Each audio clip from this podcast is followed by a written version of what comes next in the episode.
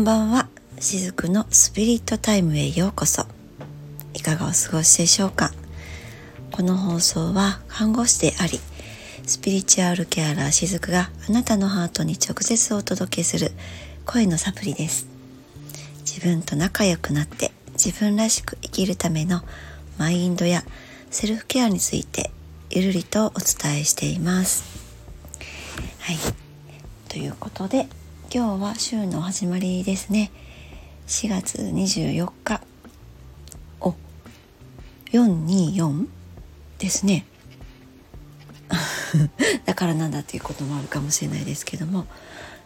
私ね数字好きなんですよ。数学は嫌いなんですけどね。なんかこう車のねすれ違う車のナンバーとか結構無意識に見ちゃったりして。で数学とかね算数とかは嫌いなくせにその車のナンバーのね数を勝手に頭の中で足し算引き算いろいろしたりするんです。あの本当にね子供みたいな頭なんですよね多分ね。えー、そんな感じでだからねこういう424とかねあのただ単に数字が羅列してるっていうよりかは何だろう本当にねその数字がどの数字がどういったエネルギーがあってそれがどういうふうにく、うん、組み合わさっているとあどういうふうなエネルギーをねそこで持つとかでそれが結果的にその人間にエンジェルナンバーという形でね、えー、教えてくれている。っていうことになるのかなと私は勝手にそんな風に捉えているんですけどなのでね数字面白いですね。そういう風に捉えると嫌いな数学もちょっとだけ楽しくなったりしていました。皆様いかがですか？どんな教科が好きとかね嫌いとかありましたかね？でもねそういうこう学校で教わる教科ってでなんか前にもお話ししたかもしれないんですけどもその自分が苦手で理解がなかなかできなくても例えばねこの数学にしてもうんいろいろありましたよね。数式がねサインコサインとか、えー、パイとかもありましたかね、まあ、そういうのを本当に日常で使うことなんておそらくねとんどの人がないと思うんですけれどもそれを例えば答えは決まっていてもいろんな数式があって国によってね足し算とか掛け算とかも違いますよねやり方がね。で今では日本の中でも私の世代が習った掛け算のやり方と今の子たちが習う掛け算ってね違ったりしますけれどもそんな風に答えは決まっていてもいろんなやり方があってねいろんな数式があってっていうのをこうみんなで、えー、考えていって時には新しい数式が生まれたりとかしてなんかそういったのを共有していくのが数学なのかなって思ってみたりとかですね。あとはそうですね歴史を習うのも例えば同じ間違いを人類が繰り返さないために、えー、知っていくのが歴史の授業なのかなとかですね。ね私たちも生きていながらもあの時あんなにおやつを食べなければ 2日後の今日こんなに体重は増えていなかったのにってねなんとなく分かっているんだけどまたあのどこかでおやつを食べ過ぎてしまったりってねそういうの繰り返したりするじゃないですか、まあ、皆さんは違うかもしれないですけども。でもそういったなんとなく頭ではね分かっているんだけどねそしてその本当に体はそんなにおやつをたくさん食べることを求めてはいないんだけど何かこう日常の生活の中でストレスが溜まってしまったりとかね。えー、体力を使いすぎてしまってそれも結果的にあの頭がね疲労しているっていうだけなんですけどねなんかこう筋肉がね疲労しているっていう風に感じていても実際はその体を動かしているから確かに体の疲れとしては感じていても、えっとね、それを感じているのはね頭の部分なんですね。なので、えー、やっぱりこう頭のところでストレスを感じてしまった時に今日はね働きすぎてしまって体を酷使してしまってもう疲れてるよってこう脳のところでセンサーが働いた時にストレスで食べてしまったりね食べ過ぎちゃったりとか、まあ、そういったことってね結構あるあるかなとは思います。でも本当はねもっと根底ではじゃあそのそこまでして働く今の自分の働き方ってどうなの？って違和感をきっとね感じていたりするんですよね。でも頭のところでいやもう私にはこの職場しかないとかねお金のためにやっぱり働かなきゃいけないねばねばみたいなところが、えー、優位に立ちすぎてしまうとやっぱりそういったまた同じようなねことを繰り返してしまうのかなと思ったりします。でまあそういったことに気づくのが例えば社会の歴史の授業なのかなってね、えー、ちょっと回りくどいかもしれませんけどもそんな風にも感じていたりはします。はい、ということで、えー、今日これを収録しているのは4月の20日です。あの今日はですねこの4月から開講している自分を生きるという約半年ぐらいかけて行う講座なんですけれどもそれの第1回目ですあ第1回目というかお一人様目って言ったらいいのかな、うん、あのお一人お一人に個人個人でねやっていくこれは講座なので何人かまとめてとかじゃないんですよねこの講座は。からとんどねセッションに近いような講座にはなっていたりするんですけどもこれはあのだいぶ前にこちらのスタンド FM でも告知をさせていただいています、ま、もしご興味のある方いらっしゃったらあの概要欄にリンクを貼らせていただきますのでちょっと覗いてみていただけると嬉しいですけれどもあのこれまでもですねセッションとか講座っていろいろとやってきたんですがで、えー、今日ね受けてくださる方。私そうですね3年ぐらい本当コロナになってからあのえー、福岡県外ね本州の方にお住まいの方なんですが、えー、オンラインでずっとあの関わらせていただいた方なんですね。で、えー、この方がお一人目でこの講座を受けていただく日なんです。今日午後から予定が入ってるんですけどもあの私もねお客様に言われて気がついたんですが今日は新月なんですねそして日食の日です私その先生術の専門家ではないのであまりね天体の動きをこう言語化して説明するっていうのはもちろんできないんですけども日々、えー、空をね眺めて散歩していたりとか自分の身の回りで起こっていることをエネルギー的な感覚のところで見ているとあそろそろ新月かなとかそろそろ満月かなとかねそして今度の新月はなんだかすごく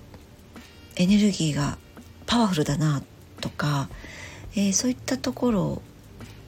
に気づけていけたりするんですね。なので、えー、女性とかでしたらね結構多かったりするんですけども満月とか新月のそういった天体のサイクルの中でその影響を受けすぎてしまって満月近くになるとすごく感情が揺さぶられたりとかですね。あそういった経験のいらっしゃる方も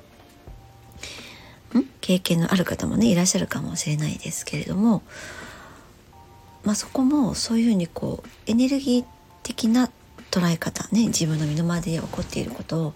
エネルギー的な観点から見てあげれるようになるとむしろその新月満月のタイミングっていうのがうん自分にいろいろと教えてくれるいろんなサインを送ってくれている何て言うのかな自分の味方でいてくれるみたいなねそういった感覚にもなれたりするのではないかなと思ったりします。が私も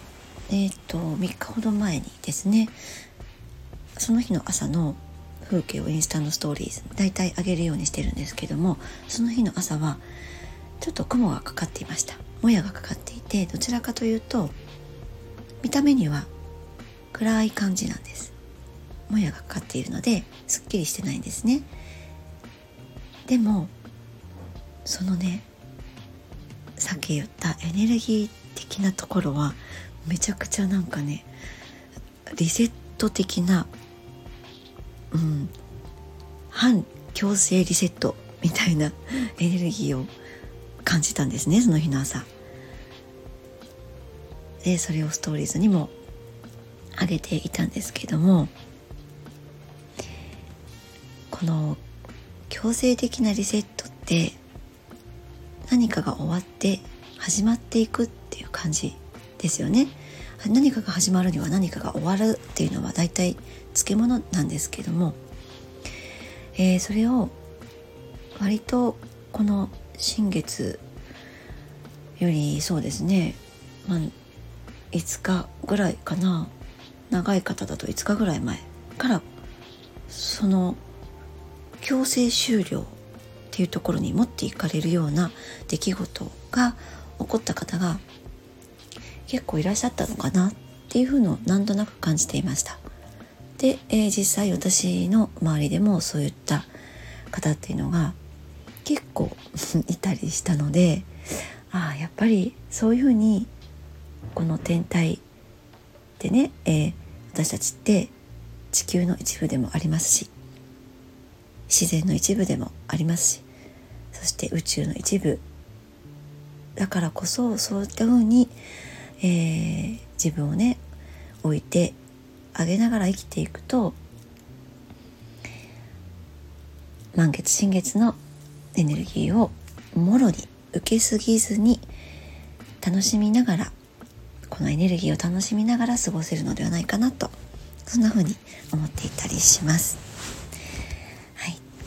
えー、ということでまたね前置きが長くなりましたけれども今日お話ししていく内容は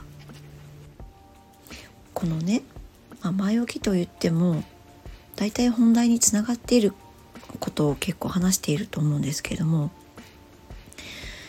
まあ、強制リセットん？強制終了がね測る時ってきっと何かね我慢しすぎていることが多い時だと思うんです。もうその我慢しすぎているところをやめたいってね。この自分の魂のところからの叫びですよね。もうやめたいよって。もう無理でしょ私みたいなね。そんな感じ。ね。えー、そんな感覚になってるんじゃないかなと思うんです。でどうしてねそんな風に我慢がそんなになっちゃうまで慢し続けるのかっていうと表層のところでは自分は正しいことをしているっていう意識がそこでその我慢というのを蓋をしているっていう感じなんですね。もう我慢できねえよっていう感情をいや私今正しいことをしているっていうふうに蓋をしています。でも蓋をしているからね例えばこうお鍋で水を沸かしていて蓋をぴっちりしていたらもう沸騰してきたら蓋がガタガタガタガタ言いますよね。でしまいには蓋がこうパカッて外れることもありますし、えー、中のお湯がね蓋の間からわーって出ちゃうこともあると思うんですけども私たちの感情もそれと同じことが起こっているっていうことなんですよね。まあだからねそのじゃあ日々どうやってそこを調整していけばいいのかっていうとやっぱりちょっとずつでもちゃんとその溜め込んでしまっているものをねその感情をその日のうちにねできればですね寝る前にえちゃんとその消化しておいてあげるっていうのは大事かなとは思うんですよね。毎日お風呂に入ってね綺麗に体をきれいにしてっていうするのと全く同じだと思うんですよ。でも私たちってねその毎日体を洗って頭も洗って、ね、顔も洗ってって当然のようにしているのになぜかその感情の部分は置いてけぼりになっちゃって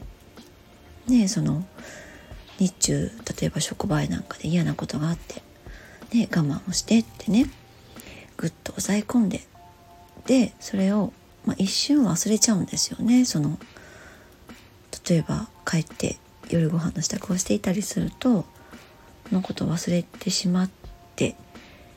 えー、何もなかったかのように床につくと。ね、でもその頭の部分での記憶は忘れているようにあっても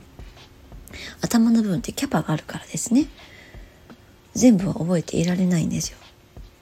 でもその心の部分っていうのはちゃんとその時に感じた感情は記憶しているんです。でも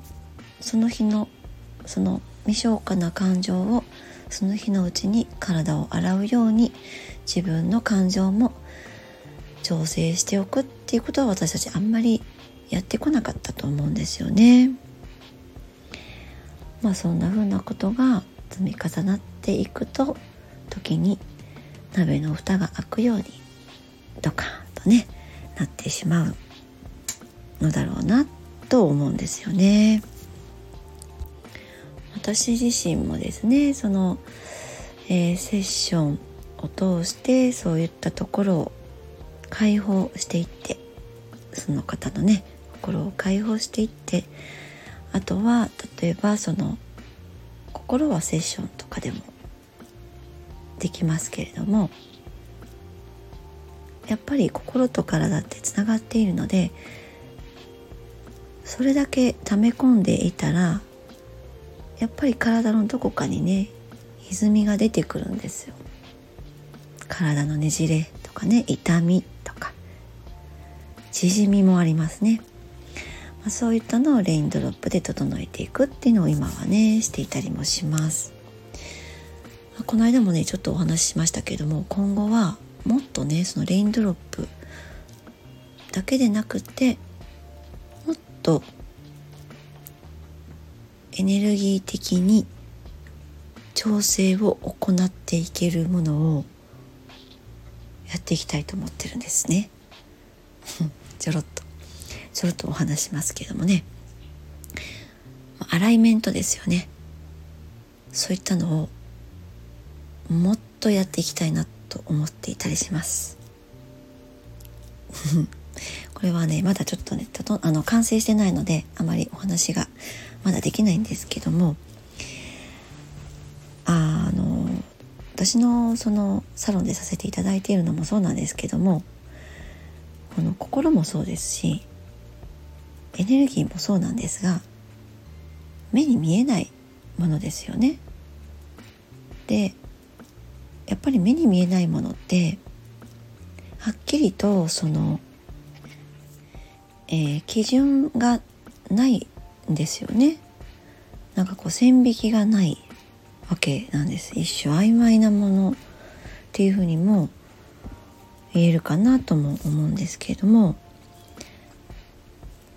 でも私がねこれほどどうしてねいつも感情のところを、まあ、心をね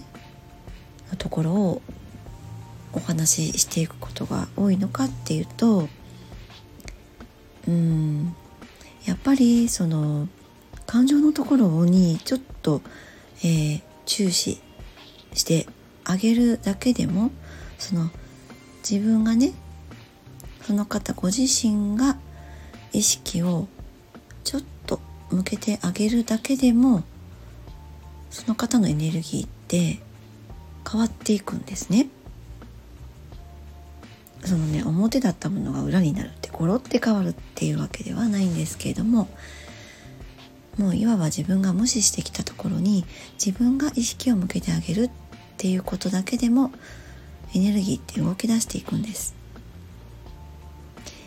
えー、だからまあこれほど感情のところっていうのはお話をしていくわけなんですけれども、うん、例えば怒ったりした時って自分のエネルギーがこう変わったりするのって分かったりしませんか？あるいは嬉しいことがあった時もそうですよね。きっと多くの方が分かっていらっしゃると思うんです。で何かその怒るとかね喜ぶね嬉しいとかそういったことが起こった時に何かこう体の感覚もねその時一緒に変わっているっていうことにちょっとね意識を向けてみてあげていただけたらと思うんです。えー、軽くなったり重たくなったりっていう感じでねその感じた感情と連動しているっていうことにお気づきになられるかなと思うんですね。なので、まあ、その感情面との折り合いがうまくいっていないっていう場合に、えー、そのね自分とどう付き合っていけばいいかわからない、まあ、それはどう生きていけばわからないっていうところにもつながっていくわけなんですけども。うん。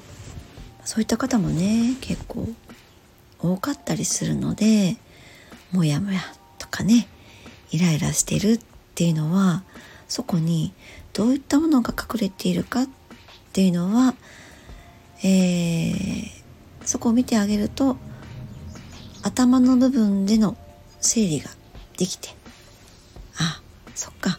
そういった、まあ、概念がねあるんだね自分の中にはっていうふうになっていけると、まあ、気がついていけると少しね楽になっていくのかなとは思います。なんか根っこのにあると自分の中のこう深いところにある概念があるとそれはね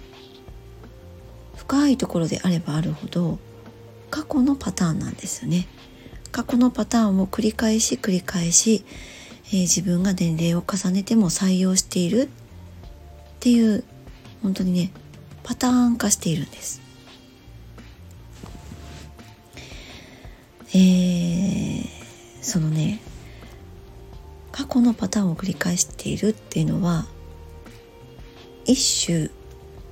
妥協しているっていうことでもあるんですよね。まあ、妥協して、えー、封じ込めてしまっている。っていうことにもなるので、えー、そこを、うん、ほどいてあげるっていうようなワークとかをねしてあげると、えー、感情面をそれほど揺さぶられなくなったりそしてその感情の中にどっぷりと自分がこう浸かりすぎずにいられるわけなんですよね。えー、感情の中にねあんまりこう浸かりすぎちゃうとうんもうねその私にはこれしかないとかねもうこうでなきゃいけないとかそのかえってそういった、えー、頭の中で決めたルールみたいなものを採用してしまうんですよね。感情の中でどっぷりつき、えー、浸かりすぎてしまっているっていうのはうまく自分のその感情をコントロールというかうまく手のひらでね転がせていないっていう感じなのでそうなるとじゃあ何を採用するかって今度は頭の中で、えー、答えを出そうとするんですね。感情に疲れすぎてしまっている時って素直な感覚を採用できていないっていうことなのでそうすると自分の本当の感情が分からなくなるんです。例えばねやめたいのかやめたくないのかとかね。そういったのも分からなくなっちゃうのでだったら頭の部分で考えてその答えを出そうっていうようなことを採用するんですね。でその時に「ねばならない」かね「何々べきだ」みたいなこうルールが頭の中では繰り広げられていくので、えー、まあ、その結果例えば何かを我慢するとかねそういった流れになっていくっていうわけなんですね。はい。えー、もう30分をね近くなってきましたのでこの続きはまた次回お話ししていこうと思います。ゆるりほっとする時間を大切に。